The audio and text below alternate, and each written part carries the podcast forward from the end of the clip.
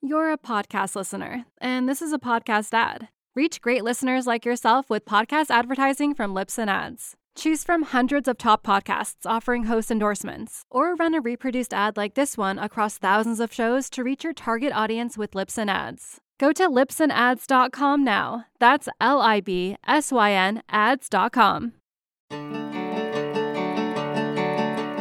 During today's episode, I'm going to be telling you about a podcast I think you should check out. It's called Uneffing the Republic. So keep an ear out mid show when I tell you all about it.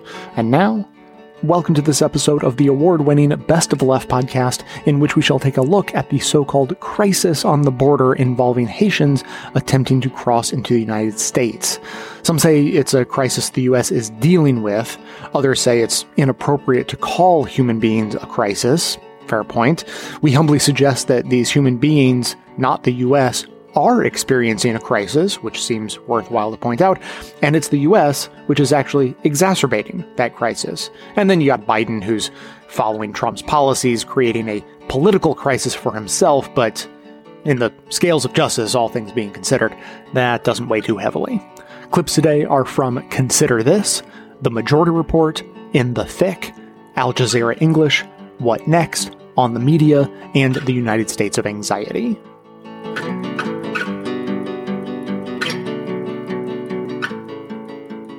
The U.S. Special Envoy to Haiti, Daniel Foote, resigned from his position on Thursday.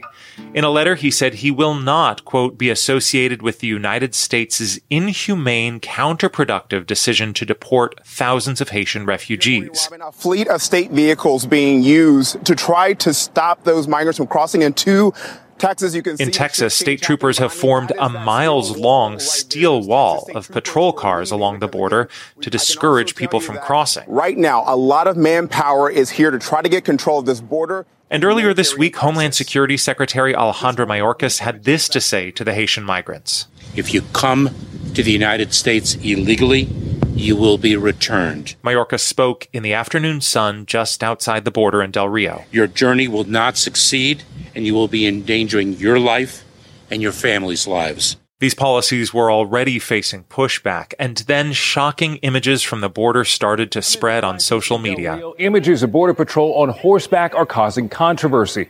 Video shows border agents using a whipping motion to push back migrants at the river.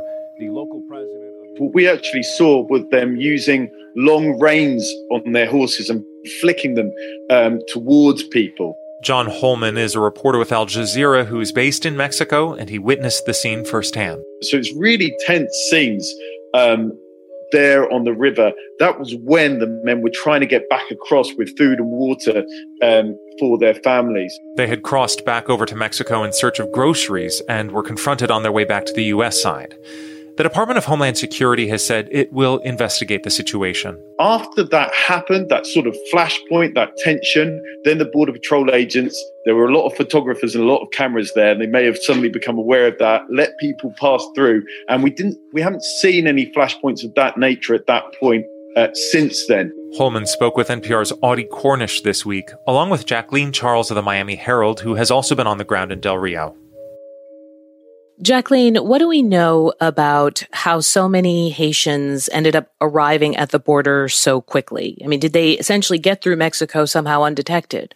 Honestly, I don't think that it was quickly. First of all, we have to remember that a lot of these, if not the majority of these people, are individuals who were in other countries in Latin America. They were living in Chile, they were living in Brazil, where the situation turn. They were having a hard time making a living. And what they have told me when I spoke to them is a lot of them came to Mexico with the hope of being able to live in Mexico. But they've had a very difficult time getting work permits, um, finding jobs, even finding a place to live. And so this is a community that, you know, operates through word of mouth. So people started saying, hey, Ciudad Acuña is open this port is open. John, it's been reported that Mexican authorities are busing people away from the border. So, what does that mean for the community of people that have gathered here? Yeah, what's official is the governor of Coahuila has said that uh, flights actually left with people back to Tapachula.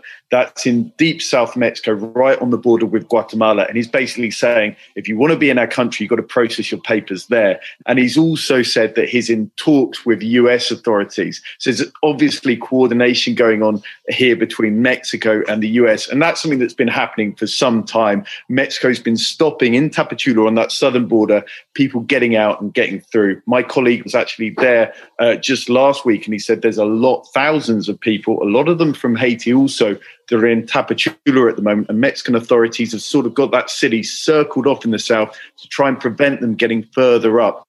Can I just say that Tapachula was brought up? Everyone I spoke to, every migrant, they raised the issue of Tapachula and that the difficulties that they face in Tapachula, which led them to Ciudad Acuña. That is how all of these Haitians have ended up there because of what's been happening in Tapachula, on top of the difficulties of being able to get legal documents in Mexico. So, Jacqueline, when it comes to the Biden administration's response here, trying to send some sort of message not to cross the border. Um, what is getting through? Right now, um, it's not necessarily getting through. People are still treating it as rumors that they hear that the US is deporting people. I think as the days go on, this message will start to really trickle down. What I found in Mexico was that people heard, heard it, and so they were contemplating whether or not to take the risk. But as videos are starting to circulate out of Haiti and people are starting to hear interviews with returning migrants, it is starting to maybe get to Mexico, but we know that there are still people, migrants, who are trying to make it across of the Haitians who have been flown home, are they returning with the message? What has that return been like? Because I don't know how a country like Haiti that is going through, you know, the political turmoil, the natural disaster, the aftermath of that can like absorb people being returned. The returnees are angry. On the one hand, they're insisting that the border was open. They don't understand you know, why they were detained. They're complaining about the conditions in detention. They are blaming the Haitian government for quote unquote signing deportation papers. To me, there's a lack of understanding that they crossed illegally, irregularly into the United States. They really are under the impression that what they did was sanctioned. So, right there, you see the shortcoming in terms of what the Biden administration is trying to do. At the same time, we do see what Secretary Mayorkas is saying in terms of the misinformation. A number of people have said that they ended up there because people said, hey, if I had a child in Chile, I can get TPS in the United States. Or somebody says Blinken said to come. Uh, where people are getting this information, it's unclear, but they were guided by this idea that they would be welcomed into the United States.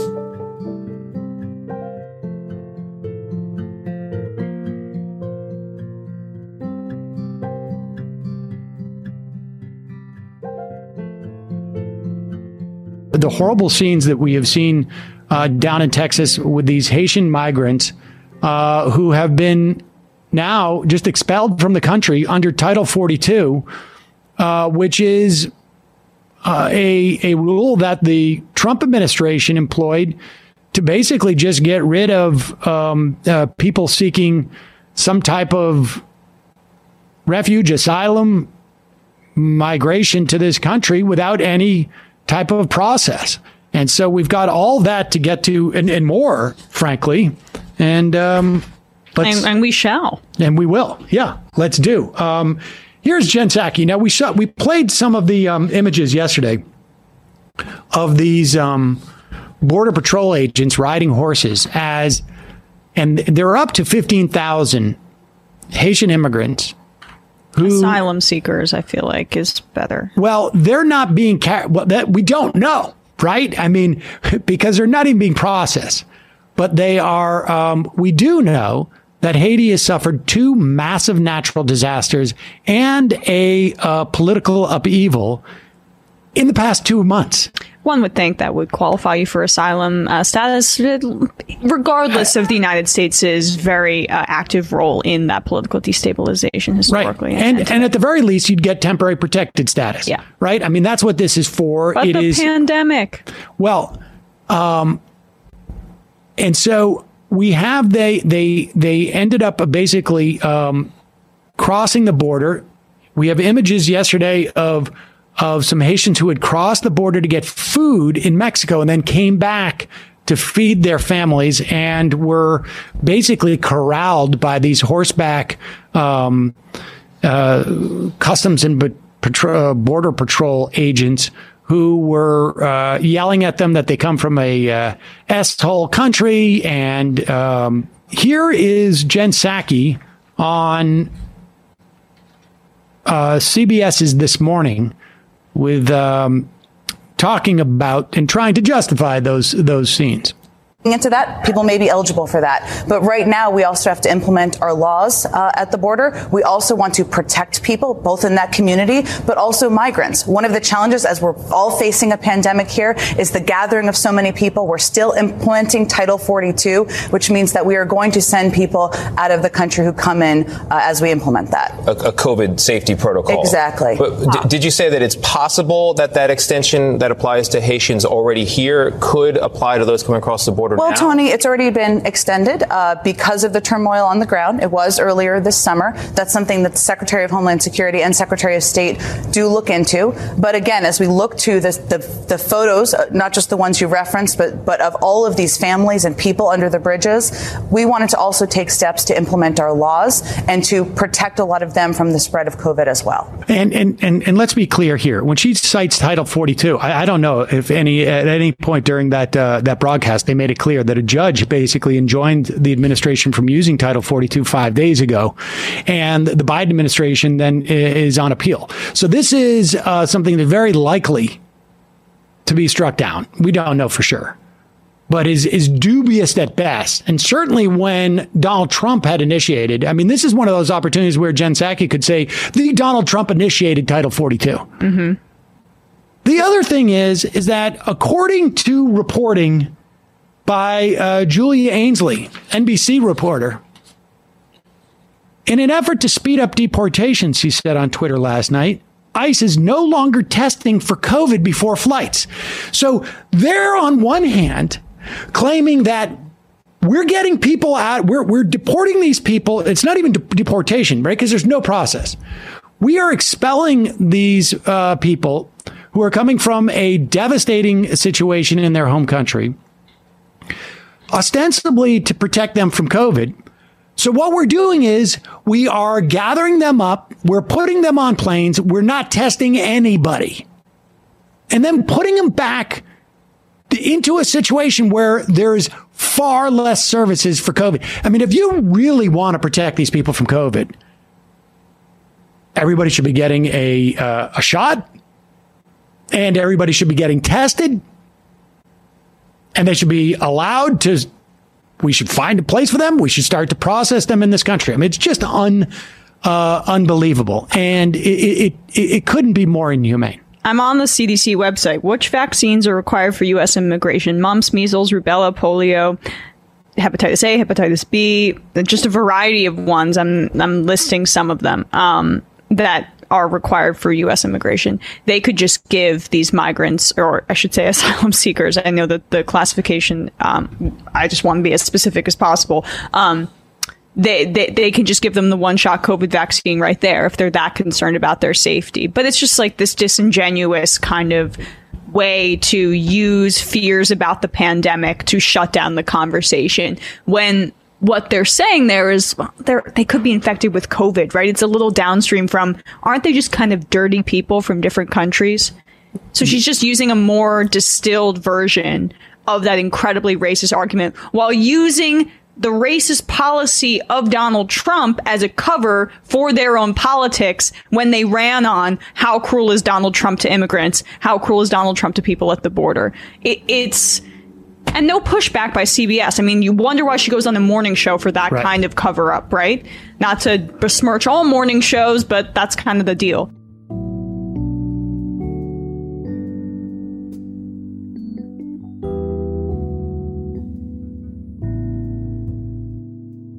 let's get into the hypocrisy.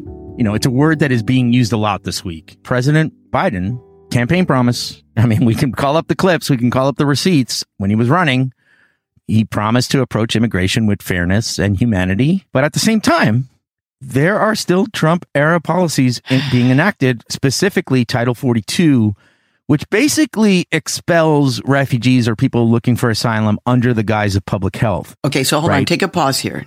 Yeah. Because again, remembering that Joe Biden has been around for a long time Mm-hmm. in the 1980s, and what was the epidemic that we were facing then? HIV and AIDS. Mm. And who was being targeted?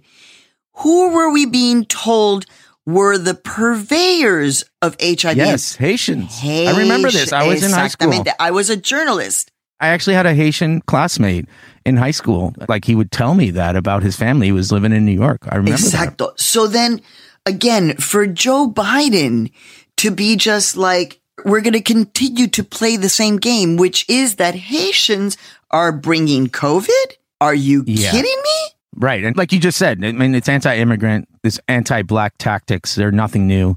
All you have to do is go through our feed on In the Thick, right? And just start picking out our, you know, our examples of the US's long history of imperialism, destabilizing countries around the world. And Haiti, in particular, is one of those countries.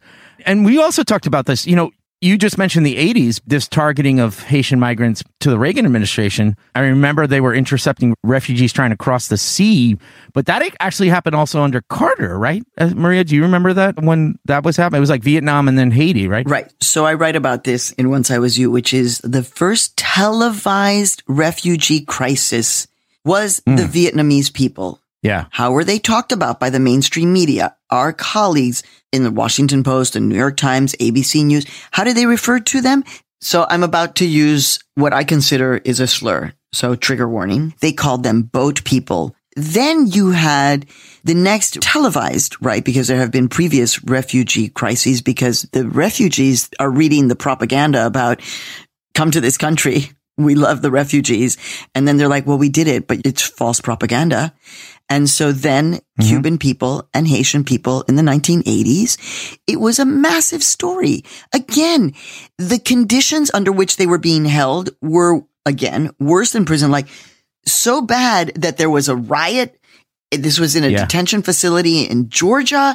They lit the place on fire. So what am I saying? There is a long And what's a through line? history Who was a here. senator from Delaware in the 70s and is now president of the United States? Let's just be honest. Because even in the Reagan administration, what happened was they would intercept refugees trying to cross over by sea, and then they were either turned back around or held at a detention center. So, yes, detention centers have been around people. And actually, this is the part where I'm having major issues as a journalist mm-hmm. because you have these Biden officials now saying, and you know, and these are top officials. This is Vice President Harris. This is not some, you know, immigration deputy secretary here, right? They're saying that they're horrified by the images of Border Patrol agents attacking refugees. Yet at the same time, what's the message that we're hearing from Jen Psaki, you know, the White House press secretary this week during her remarks? This is not the time to come to the United States. And Maria, I needed to just share this clip. Homeland Security Secretary Alejandro Mayorkas, born in Cuba, just gonna give you a little context there. This is, you know, when you think about the Cuban migrant story, this was what he said in an interview with MSNBC's Nicolle Wallace on Thursday. we are dedicated to um, and invariably dedicated to building a safe, orderly, and humane immigration system. The, the reality is that the authority that we are employing now is not a matter of immigration policy. It is a public health imperative. It is the authority of the Centers for Disease Control in light of the fact that we are in the midst of a pandemic and the rise in the Delta variant makes that compellingly clear. We have lost more than 600,000 lives in this country alone in the midst of a pandemic that has gripped the world. It is critical that people understand that the authority that we are exercising is not a matter of immigration policy. It is a matter of public health as issued by the CDC to protect the migrants themselves, our personnel, local communities, and the American public. Okay, so great. So you now, Alejandro Mayorkas from Cuba, that your same family would have been told oh no, you can't come from Cuba because you all have some kind of disease, right? You are now employing that same bullshit that we have called out historically and said, this is unjust. It is inhuman. And you are now saying that you are absolving yourself of your responsibility as a leader, as the head of the Department of Homeland. You are absolving yourself and saying basically, uh, you know, go talk Not to the CDC. problem. Yeah. Yeah, it's Title Go 42. talk to Dr. Yeah. Fauci. This is sickening. It is heartbreaking to have a child Yeah. of refugees himself be sane. and this is not about immigration policy. This is public health Yeah. because can't you see them? They're all dirty because they're black. That is some bullshit. Yeah. Also, let me just finish with this. You should say, and because we care about humanity, we are actually going to bring them here and we're going to help That's them battle point. COVID because we're going to get them vaccinated. We are going to help them because that's who we, no, no, que no jodan, que no that was the point that I was going to make. Coño. If it's a public health issue, we need to completely shift our attitude as a country because if we are in the middle of a pandemic, isn't it our duty to help people? Isn't it our duty to be like, yes, refugees, yes, we're going to test you. You know, we're going to put you in places that are safe and we're going to vaccinate you. But he said, the first word he said you heard was, we're all about safety. And we're working you're for a humane system, and here we are. But this is what I'll leave you before we move on, because I think the conversation about journalism and the coverage and the fact that he was allowed to say that with no pushback, I'm just, you know, and one thing you should note, because, you know, this whole public health issue, if it's a friggin' public health issue, then make it a public health issue because I'm citing a report from NBC News. The United States is not even testing, you know, Haitian refugees for COVID 19 before sending them back to Haiti on planes. Wow. So if this is a public Wow. health issue, then make it a public health issue. By the way, Julio, those flights are packed. Yeah. There was video of one of the Haitians who was deported talking about how they are chained. I put that in the frontline documentary. We showed the chains. They chained them hand, Yeah. feet, around the waist, completely militarized.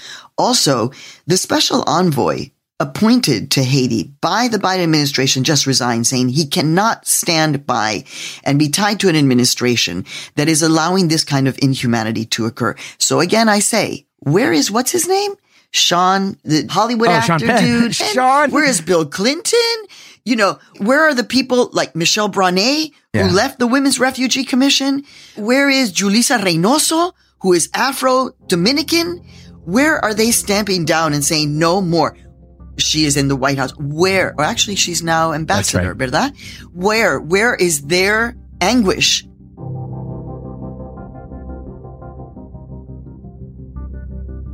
Here we are again with me telling you about a recent episode of Unfucking the Republic. This should be old news to you because you should have subscribed and started listening already, but just in case, here goes. In my opinion, UNFTR really shines when they take on a topic that they have a serious chance of fucking up. It's like when they did the episode on native genocide, and I thought, careful, careful. And then I was thrilled when they pulled it off. Well, most recently, they took on the task of explaining the ever evolving process of working toward full LGBTQ equality. And I thought, careful. But as always, I think they did not f it up, which is pretty high praise for a straight guy running a podcast to give another straight guy running a different podcast who's talking about a discussion we both recognize as not really being our discussion to have, but to listen in on and in our small capacity lift up. And if that's not convincing, I I don't know what is. So check it out. You'll be taken through the history of the movement, the importance of language and representation, and all the while being reminded that this is all happening right now in real time as we speak, which is why it's important to keep an open mind and to keep up with the progress as it's happening. Subscribe and listen wherever you get your podcast by searching for UNFTR or by clicking through on the link in our show notes.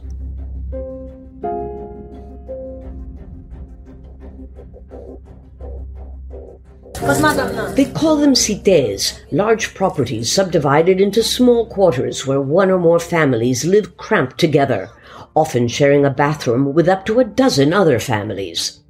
They're the only option for many Haitian migrants in Chile, like Jean Sanafe.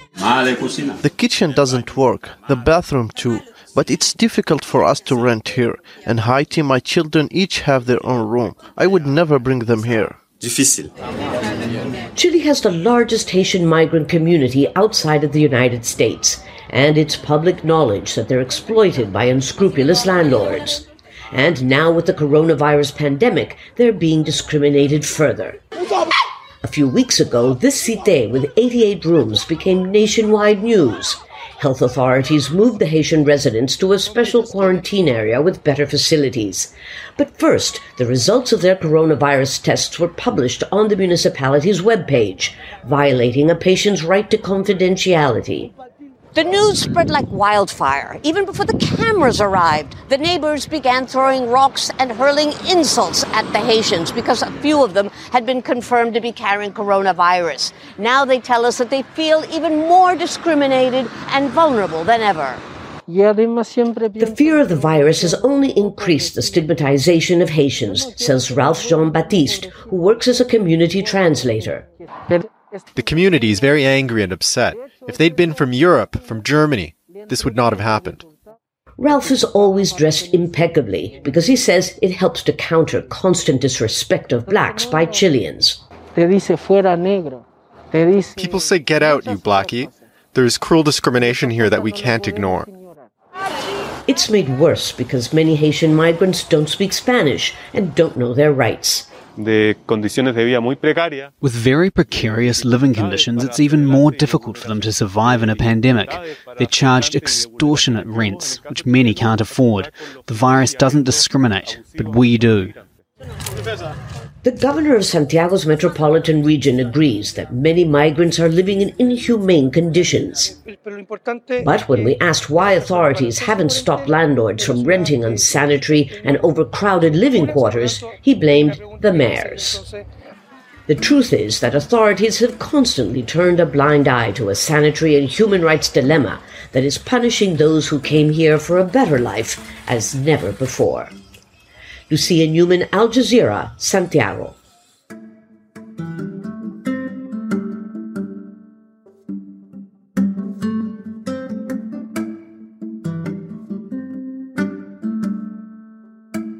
Jonathan Katz is about to put all of the United States on blast over its treatment of Haiti. So let me just come in here and say Americans are also really generous. We've got big fix it energy. We funneled millions to Port au Prince when its ramshackle buildings came down after the 2010 earthquake. But Jonathan, he thinks that big fix it energy can be problematic if you don't spend enough time considering just what you're fixing or why. Like maybe you're feeling compelled to send cash to Haiti right now. If you're an American who's sitting here thinking like, okay, well, I guess should I give money to the Red Cross? Like would you do that? No. that that that I wouldn't do because that that doesn't really help anybody because the Red Cross doesn't address the the root causes of the problems in Haiti and, and in fact has a history of of adding to to the root causes. You know, we, I mean specifically as Americans have played a major role in causing Haiti's poverty, like a direct role in in in making Haiti as poor as it is today. So I would say that like if Americans want to get involved in fixing Haitian poverty, that that is possible, but it, it means first and foremost addressing the inequities and and the the extraction and just all of the the roiling that we have done as Americans in the past. You can't just come in and say it's day zero. You know, Haiti is is in its natural state of poverty, and I brave American am going to fix it. It really takes a, a, a lot more digging and a lot more self awareness in that. Is it worth looking at the 2010 quake as an example of like, here's where you see where the will is there, but the resources aren't. And when the resources come in, they come in in the wrong way. Oh, 100%. One of the funniest examples that, that I remember from 2010 was that the Fiji Water Company distrib- they, they, they donated water that they flew in from Fiji. If you look at a map of the world, you'll see how far Fiji is from Haiti. Yeah, that seems like a little extra. Yeah, very much so. You know, Haiti's also an island. Haiti has water. It just needs, you know, and it has some water treatment. It just needed to stand up that, that amount of water treatment. It didn't need to be like, you know, this like spring water from the South Pacific. But when people remember, if people even now remember the, the quake 11 years ago, they often remember, you know, that there were these sort of big totemic figures floated about money often in, in the sentence or the question, where did the money go? And if you actually look back at, at that money, first of all, much more was pledged than was ever delivered. And the money that was spent, the vast majority of it, never went to Haiti, kind of just went in circles from, from one hand to the next in the donor countries. One of the biggest figures was a, half a billion dollars went to uh, the Department of Defense, the U.S. Department of Defense. And the point of that money was to fund a military response that did do some things. I mean, the, the U.S. military helped repair the, the port in Port-au-Prince, but the vast majority of that money, the vast majority of time and resources were there to prevent social unrest and to essentially keep people from leaving Haiti and coming to the United States. Hmm. The risk of all of those things happening were extremely overblown. But, you know, the vast majority of US soldiers, Marines, airmen, coasties that went uh, never left their ships. They never, they never set, set foot on Haitian soil. So they were there to do a job that they didn't really need to be doing? Exactly. Exactly. So you mentioned the Red Cross. They also had a half billion dollars. Exactly. And and they spent it, it internally. Um, I'm not saying necessarily that they they pocketed it. It's just like this is how an organization works. Like they have people, they have to pay their salaries, they have to pay their travel, um, and then you know they bought like a bunch of hygiene kits, they bought a bunch of tarps, they they distributed those. But you know, a, a, a, ver- a vanishingly tiny fraction of all of the money that that was spent or talked about or whatever ended up in the hands of Haitians. I mean, it was it was it was far less than one percent, and you know, uh, much of that you know went to sort of you know, the, the Haitian elite. The vast majority of just ordinary Haitians saw nothing. They got a tarp, they got whatever, they got a T-shirt from an NGO. Maybe they got a bag of rice that lasted them, you know, a couple weeks, and that was it.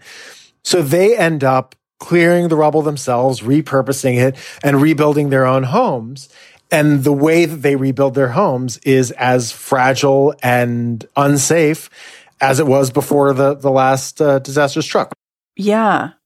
We talk about, you know, don't give a man a fish, teach him to fish, sort of things. Mm-hmm. And it seems like this is what's happening in Haiti is the opposite of what we sort of tell each other we're supposed to do when folks are in a bad situation.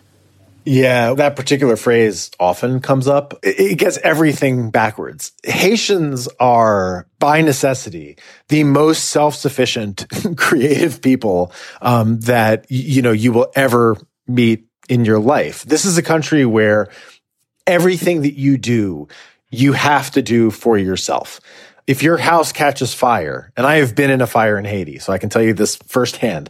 If your house catches fire, you're going to put it out yourself there's no fire department that's going to come and and and and take care of it for you. If if the road is in disrepair, which all roads are in Haiti all the time, you're not going to wait for like you know the state construction crew to come fix it you're going to go and you know use whatever little money you have and buy a you know a, like a, a, bag of cement um, or a bag of any kind of road filling material and then you'll sit out in the road and you will fix the pothole yourself and just sort of flag down passing cars and ask them to like you know chip in to help you pay for, for the bag of cement. These kinds of things happen all the time. If any country in the world is full of people who could teach us how to, how to fish, hmm. it's Haiti the problem isn't a lack of know-how. The problem isn't a, a lack of desire or, or will. It is really a, a lack of, of material resources. But understanding why those resources are lacking in Haiti is necessary in order to figure out how to fix that problem.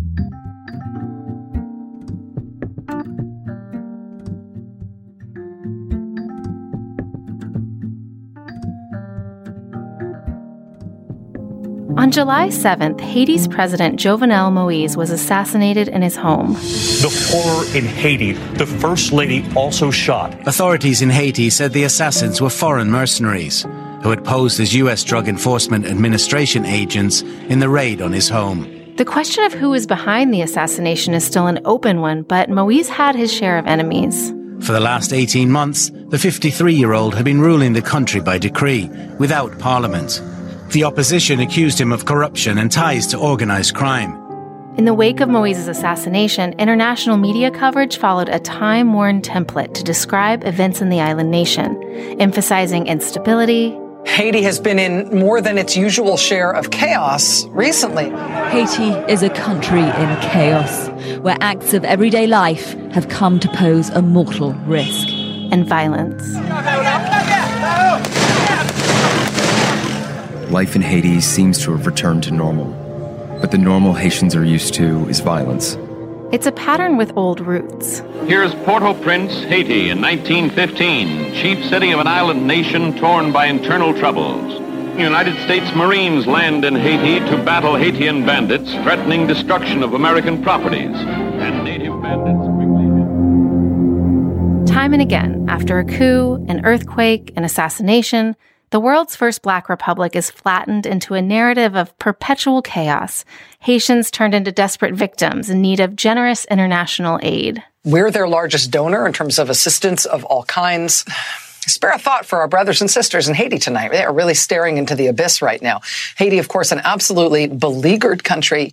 Nathalie Cerin, co founder and lead editor of Woy magazine, a Haitian online media project, says this trend removes essential context. And so Haitians have been sounding the alarm about the culture of violence that has been allowed to reign under this current regime and how dispensable life has become and how unacceptable people's quality of life have become, that massacres have become commonplace. Cerin is referring to the anti corruption, pro democracy movements that had been mobilizing against Moise since shortly after he came to power among other things, calling for accountability after a $2 billion fund earmarked to build Haitian infrastructure and social programs disappeared into thin air under Moise's watch.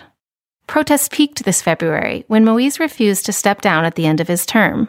But, Cerin says, these pro democracy protests didn't make international headlines in the way that similar protests in Hong Kong or Cuba did, and they didn't get the political attention either. It's not politically convenient for the United States to make a story of these movements because the United States government has bipartisan support of this current regime. These guys were basically handpicked by the US government. In fact, Haiti's history is marked by US invasion, occupation, and election meddling. And as of last month, the meddling continues. In the wake of Moise's assassination on July the 7th, a core group of foreign nations backed Ariel Henry to take the reins as Haiti's new prime minister. And so, a cycle.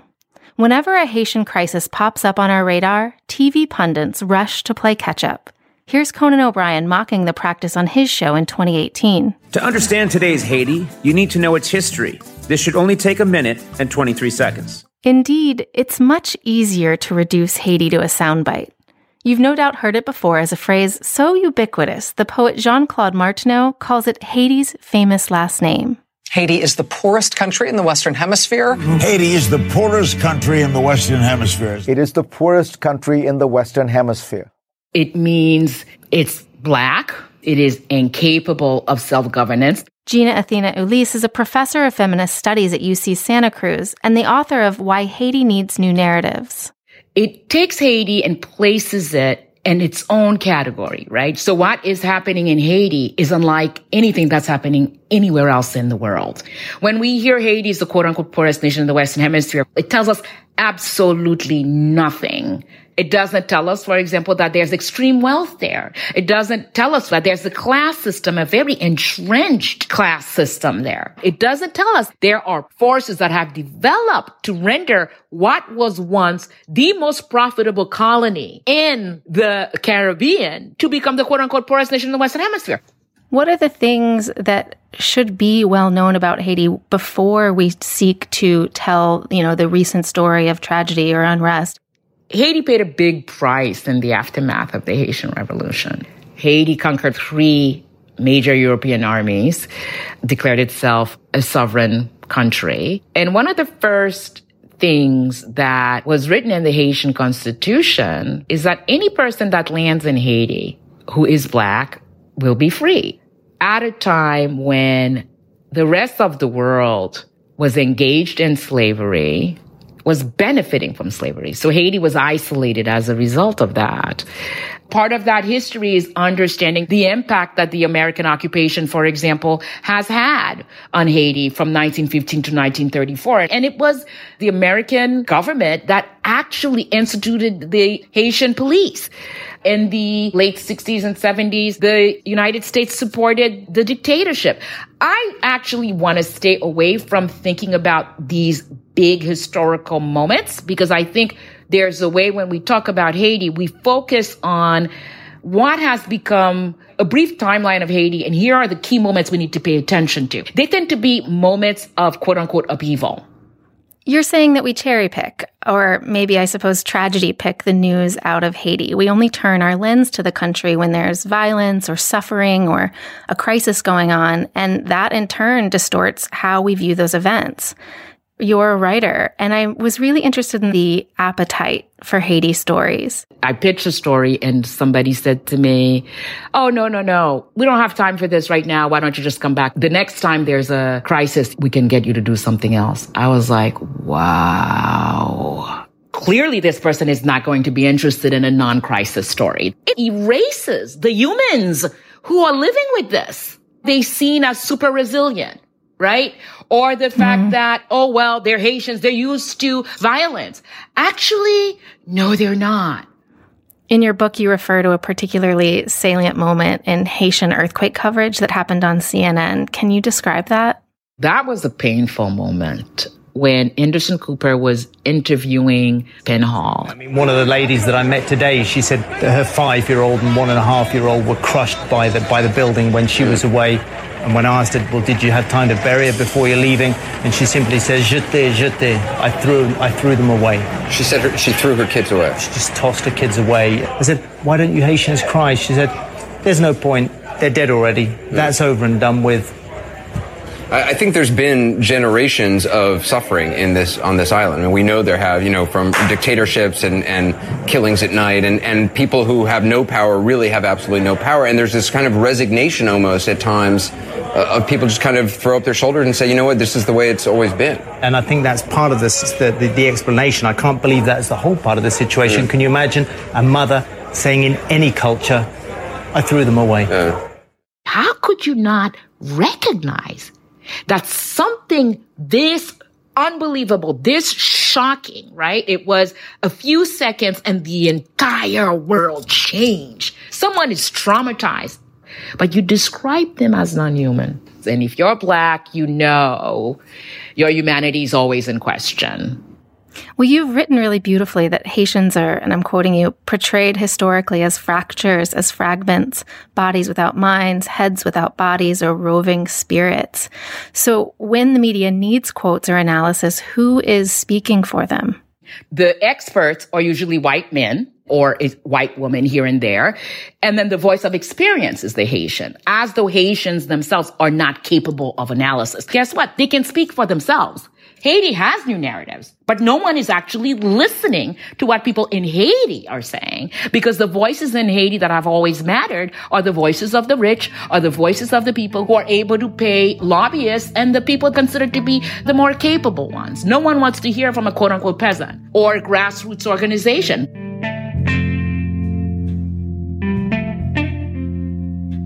Everyone on the internet is vying for your attention and unfortunately, we are no different, except that we only try to earn your attention, never trick you out of it. So if you get value out of this show, then you can help support us just by making sure you know about every new episode we put out so that you can decide whether or not to listen to it. This is a delicate balance because we also discourage distracting interruptions and random dings coming from your devices. That said, Nearly every podcast app gives you the option to be notified when a podcast of your choice releases a new episode. We hope that you will turn that option on for Best of the Left, but set the notifications to be delivered quietly so you only see them when you're ready to see them. Thanks for your attention. It is the most precious resource you have, and it is exactly what we need to keep the show going strong.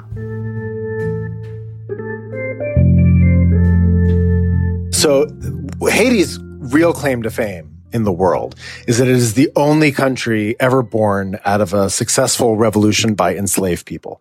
It was a French colony called Saint Domingue and the enslaved people who were brought there from Africa um, between 1791 and 1804 rose up, overthrew slavery, defeated uh, the most powerful army in the world, Napoleon's army, and made themselves free in, in 1804. And for that, they were rewarded with exclusion and exploitation by powers, uh, many of whom especially the United States, uh, were still practicing slavery and did not want this example of a self-freed people um, reaching their own enslaved population. They feared it. Yes. And that is a major theme of American history um, leading up all the way to our Civil War. There's talk about sort of another Haiti happening um, all throughout the, the 19th century. Weren't Haitians also compelled to pay back the people who had enslaved them? Exactly. So France's biggest response was in 1825, King Charles X sent over some gunboats and said, I got a great offer for you guys. It's an offer you can't refuse. Either you pay us back for your freedom, for the land that you and your, your fathers and mothers were enslaved on. If you do that, we will give you diplomatic recognition, which is absolutely important.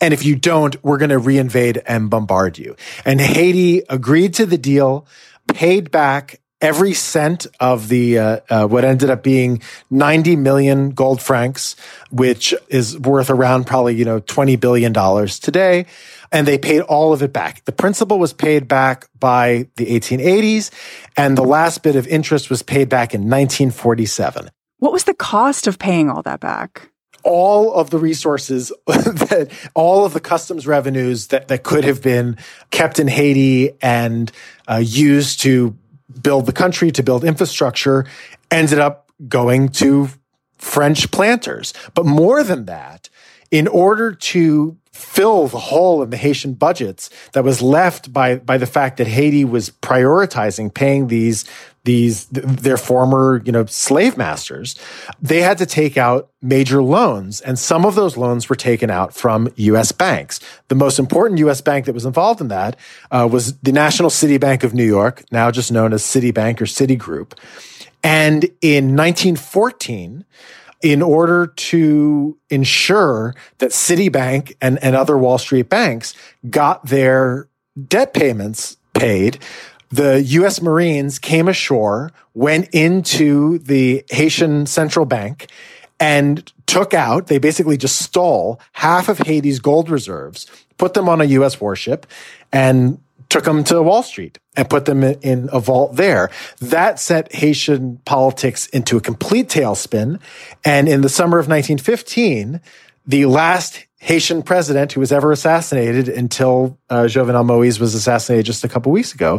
He was assassinated in that context, which then was the pretext for a U.S. invasion. And it led to an occupation that lasted until 1934, which is the longest time that the United States has ever militarily occupied a foreign country until that record was broken um, by the United States in Afghanistan in, in the past year. A lot of Americans don't know this history.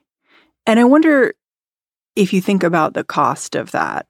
Because I, I know you've written pretty squarely that yes, Haiti has been subject to natural disasters, but maybe the biggest disaster that Haiti has suffered has been imperialism. But when you work with editors and try to just plainly say that, how do they react to that? It depends. it depends on the publication. Um, often not well. Yes, and it, and it is because Americans, on the whole, even educated Americans, don't know that these things have ever happened. These are just these are just blank spots in American history books and in and more importantly in in the stories that, that we tell ourselves. So so it sounds crazy. Marines coming ashore and just robbing the central bank. That sounds crazy. Yeah, like, that's some piracy stuff right there. Exactly. It sounds like you must be just making it up or that you have an agenda. And I mean, I, I, I do have an agenda, which is to tell the truth. You've drawn this parallel between how the United States has behaved in Haiti and more recently in Afghanistan. And I'm wondering if we can tease that out a little bit more here. Because, of course, at the same time that Haiti was suffering so many tragedies this summer, the United States was pulling out of Afghanistan with dramatically terrible outcomes for Afghan citizens who are concerned about their safety. So, how would you compare and contrast these relationships between the United States and Haiti and the United States and Afghanistan? You know, if you look at, at the two in Haiti and in Afghanistan, the United States, you know, started with, with an invasion to thwart uh, what it considered to be a, you know, a hostile militarized movement. Um, in Afghanistan, it was the Taliban. In Haiti, it was, uh, uh, basically guerrilla fighters, uh, known as CACOs. We stood up puppet governments in uh, Afghanistan with uh, Hamid Karzai, in in Haiti, Philippe uh, Dartiguenave, uh, who was just sort of this milquetoast senator who had no real constituency. Dartiguenave's government had to depend on the Marines for protection. The Marines came up with the idea of uh, instead of having just the Marines there, that we would stand up a Haitian client military that would basically, you know, police and fight the insurgents in our stead. In Haiti, that was called the Gendarmerie d'Haïti. And the same thing has been tried in many other places since, uh, that, that the United States has invaded, occupied, etc. Um, in, in Afghanistan, of course, that's, uh, you know, the, the ANA, the, the, the Afghan uh, National Security Forces. Do Afghanistan and Haiti also share this kind of NGO system where non governmental organizations come in and try to do some of the work that you would traditionally think a government would do. And how did that impact both places? Yeah, absolutely. Um, you know, Afghanistan is a great example of a country where um, the uh, United States blows it up, and then in order to rebuild it, assigns itself and you know its defense contractors um, and and humanitarian groups, humanitarian non-governmental organizations or NGOs, um, contracts to, to rebuild what it just blew up. And Haiti is a very similar case. The United States in Haiti uh, uh, implemented an explicit policy of bypassing Haitian governments and standing up what are now known as NGOs in its place. And when this policy was was uh, first concocted in the 1970s and, and 1980s, um, there were good reasons for doing so in Haiti, namely that Haiti was ruled by a dictator, Jean-Claude Baby Doc Duvalier. But of course, that he was a dictator who had uh, remained in power with often direct uh, U.S. support. So, you know, this didn't happen in a vacuum. Well, in terms of the NGOs, I guess I have a chicken and an egg question for you. I think some people in the United States would say the whole reason we need to stand up these outside organizations inside a country like Haiti or a country like Afghanistan is because the governments inside those countries are not necessarily trustworthy that you know there's corruption and graft and if we are instead filtering our money through third parties, maybe more of it will get to the people who need it. What would you say to that? Um, I would say that that is a sensible reaction in theory, but it doesn't really jibe with the evidence on the ground. Why not? If it was the case that there was sort of this endemic corruption and the United States is trying to, and, and, you know, uh, foreign NGOs are just trying to work their way uh, around it, then you would expect that at the very least, once the United States got involved, corruption would get better, right? So you're saying the corruption came with U.S. involvement was a byproduct of it. Absolutely. You know, corruption is often talked about as this excuse for why you can't give money to Haitians. But then we then end up making Haiti a more corrupt place than it was before. And, and our best friends in Haiti, in terms of, of, of the US government and US power players, are this very tiny Haitian elite who have their hands in all kinds of violence and, you know, probably drug trafficking and just really, really nasty stuff. Um, so we're, we're, we're kind of talking out of both sides of our mouths when we say like, oh, well, Haiti's too corrupt. That's their, that's what their problem is. To me, it's been interesting over the last couple of weeks to see how that corruption has trickled down to like very local politicians who are now responding to the disaster on the ground. And when I say the corruption trickle down, I just mean the atmosphere where people feel like it's corrupt and so they don't trust their institutions. Like the Washington Post had this article and it ended with this kind of devastating scene of a mayor who was saying, you know, no one trusts us to rebuild for them because they've kind of they've been to this movie before. People think I'm holding back help from them and I'm afraid for myself and he said, you know, take me in your helicopter. I'm ready to go to Miami. Like, get me out of here.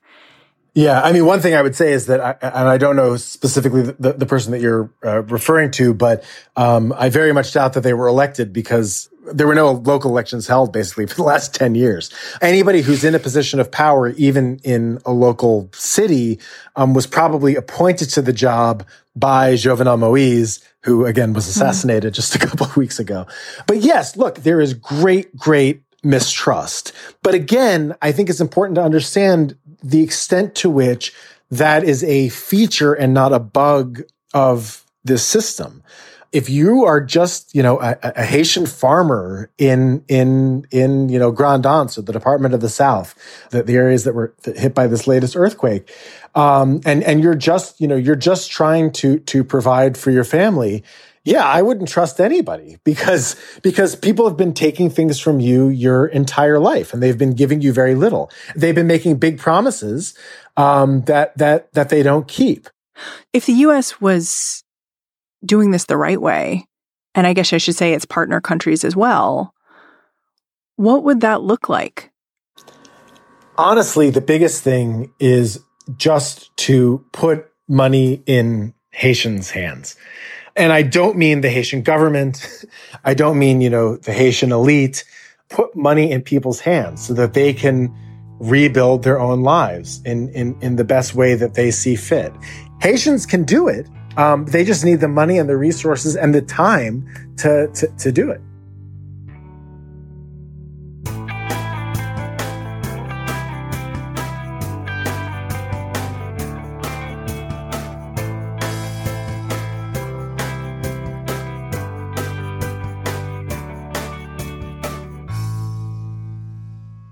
We've just heard clips today, starting with Consider This, giving an overview of the situation on the border.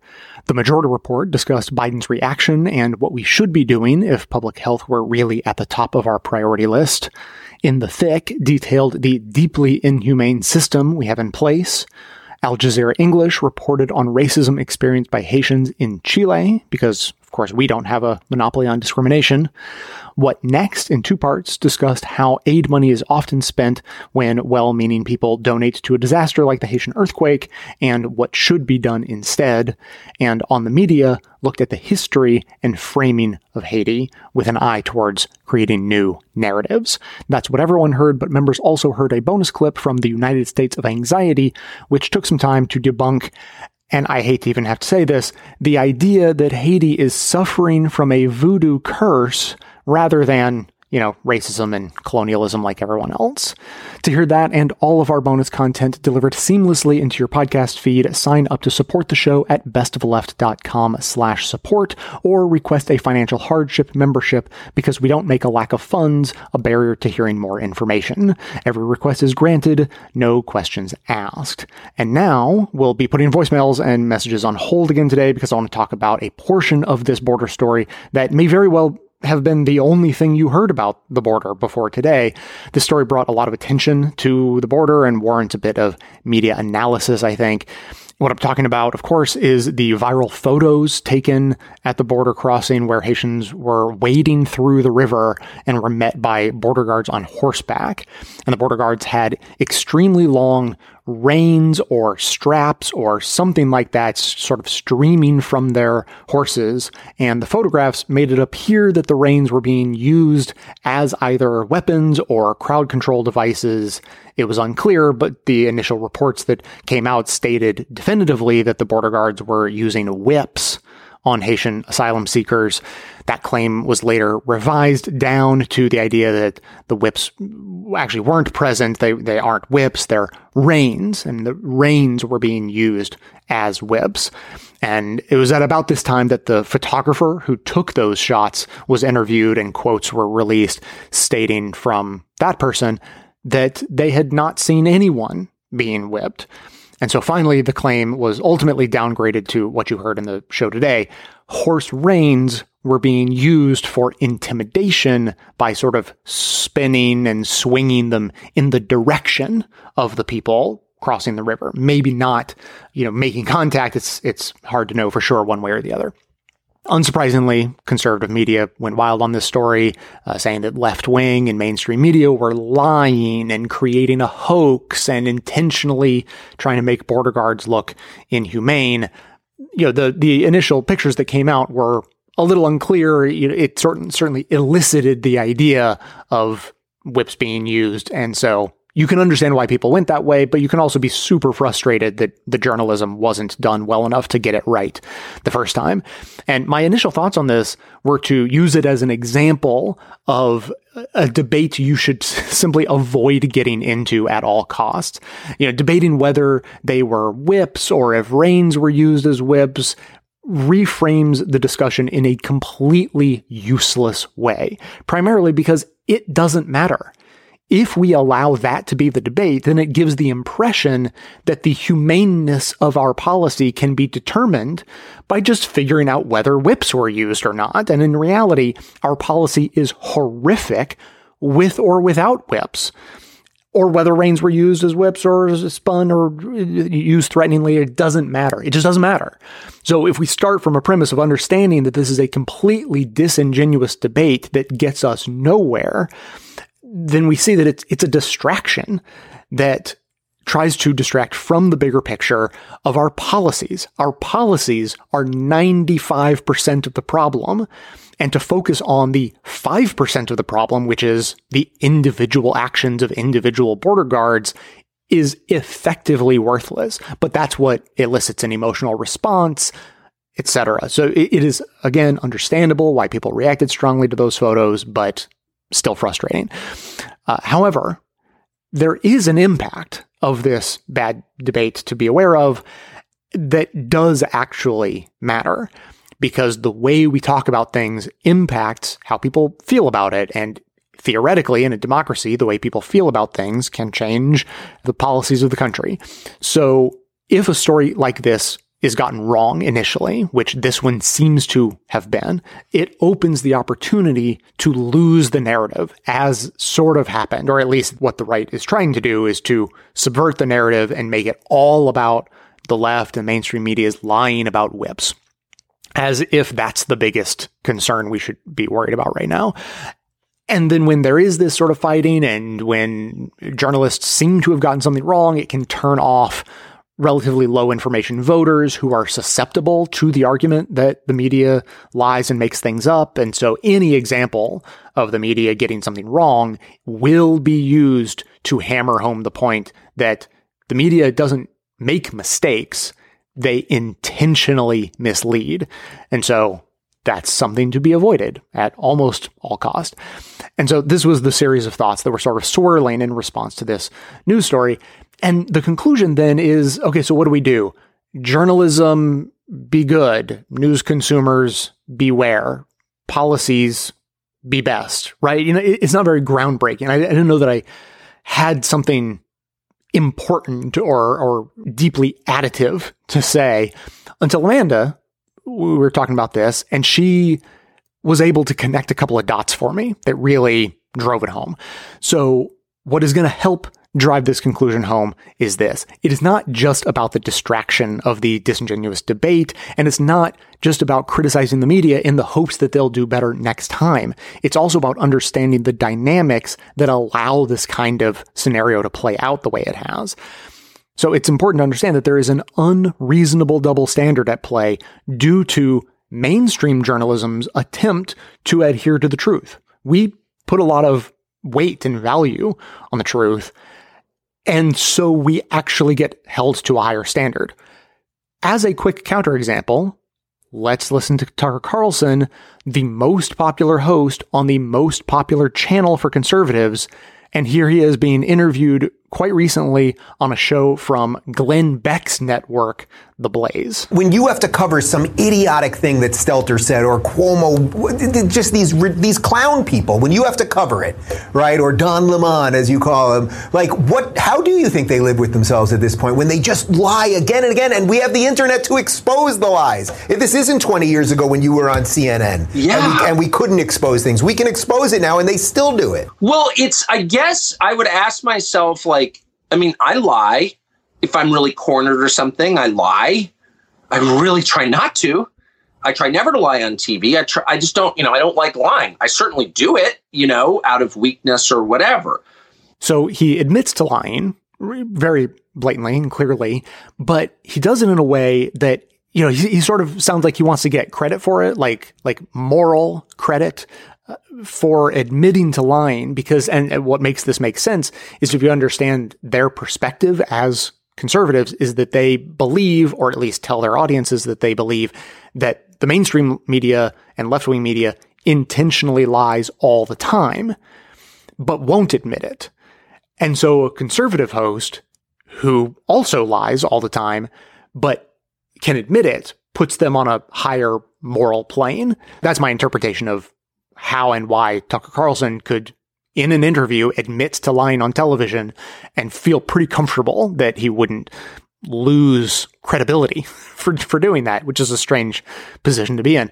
But but don't think that it's just a casual comment he made once. Fox News also argued that Carlson is a liar in court documents.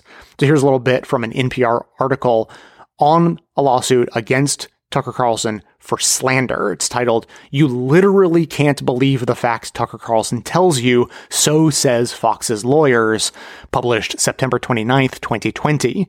The article reads, quote, now comes the claim that you can't expect to literally believe the words that come out of Carlson's mouth. And that assertion is not coming from Carlson's critics. It's being made by a federal judge in the Southern District of New York and by Fox News' own lawyers in defending Carlson against accusations of slander. It worked, by the way. Just read the U.S. District Judge's opinion, leaning heavily on the arguments of Fox's lawyers. The quote, general tenor of the show should then inform a viewer that Carlson is not, quote, stating actual facts about the topics he discusses and is instead engaging in, quote, exaggeration and, quote, non literal commentary. The judge wrote, quote, Fox persuasively argues that given Mr. Carlson's reputation, any reasonable viewer arrives with an appropriate amount of skepticism about the statements he makes. Unquote. And of course, the problem is he doesn't have any reasonable viewers. So he's being protected from slander. He, he, they won. Fox News and Tucker Carlson won the case defending Tucker Carlson against accusations of slander based on the premise that he can't be believed. And that's why any statements he made that were slanderous are not actionable. So here's the main point. This whole media fight over truth and standards is the result of a power dynamic playing out in the media. When you can convince your viewers that journalistic truth is actually lies and journalistic mistakes are also actually malicious lies, then you can say just about anything as long as your audience agrees with you because they'll never believe any fact checkers who challenge the falsehoods that you state. So in a fight over political ideologies, which is the status quo for all politics and political media, those who care about drawing on actual reality to form their opinions have to work twice as hard to be believed half as much. And a lot of people on the left are already well acquainted with that concept because they live it in their professional lives every day. This isn't new or exclusive to media. The entrenched power system gets the presumption of honesty and competency wherever it is, while those without power are questioned and presumed incompetent from the start, creating a structural imbalance. If you have power, all you have to do is defend it. You're inside the castle, not storming the castle. And if your followers have the same vested interest in maintaining the current power dynamics, then convincing them that everyone else is lying is something they're eager to believe. Then you can defend your collective position of power with whatever lies you like. You can even admit it in public and in court documents that you lie and never worry about being held to account or even losing the trust of your audience. On the flip side of the power dynamic, if you attempt to stand up for asylum seekers wading through a waist deep river with their possessions in plastic bags who are being menaced by border guards on horses, but you misinterpret reins as whips, then you will be held to the highest possible standards. That bad reporting will be used to reinforce the idea of the fake news media out to get you and justify our inhumane immigration system all in one seamless movement. So maybe my conclusion still just has to be something about how the media needs to do better, but it's important to understand why. Truth is at a structural disadvantage in some ways that are new and others that are old. But complaining about it is not the point, nor is it enough. We all need to hold on desperately to truth from media company executives all the way down to the casual news consumer scrolling a news feed looking for something to post on their social media. The proliferation of lies, disinformation, misinformation, and plain old reporting mistakes all collectively work to benefit those who are least interested in truth. It's part of a concept called the liar's dividend. Basically, those who are willing to lie can benefit the most from a growing collective uncertainty about what is true. There are those who know this and actively peddle disinformation as much as possible.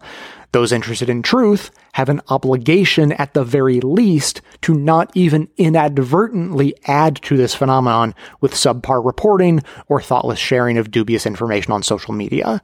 And that is why the story of the whips and the reins is important. Not because it should change a single thing about how any of us should view our border policies. As always, keep the comments coming in at 202 999 3991 or by emailing me to j at bestofleft.com. That's going to be it for today. Thanks to everyone for listening. Thanks to Dion Clark and Erin Clayton for their research work for the show and participation in our bonus episodes.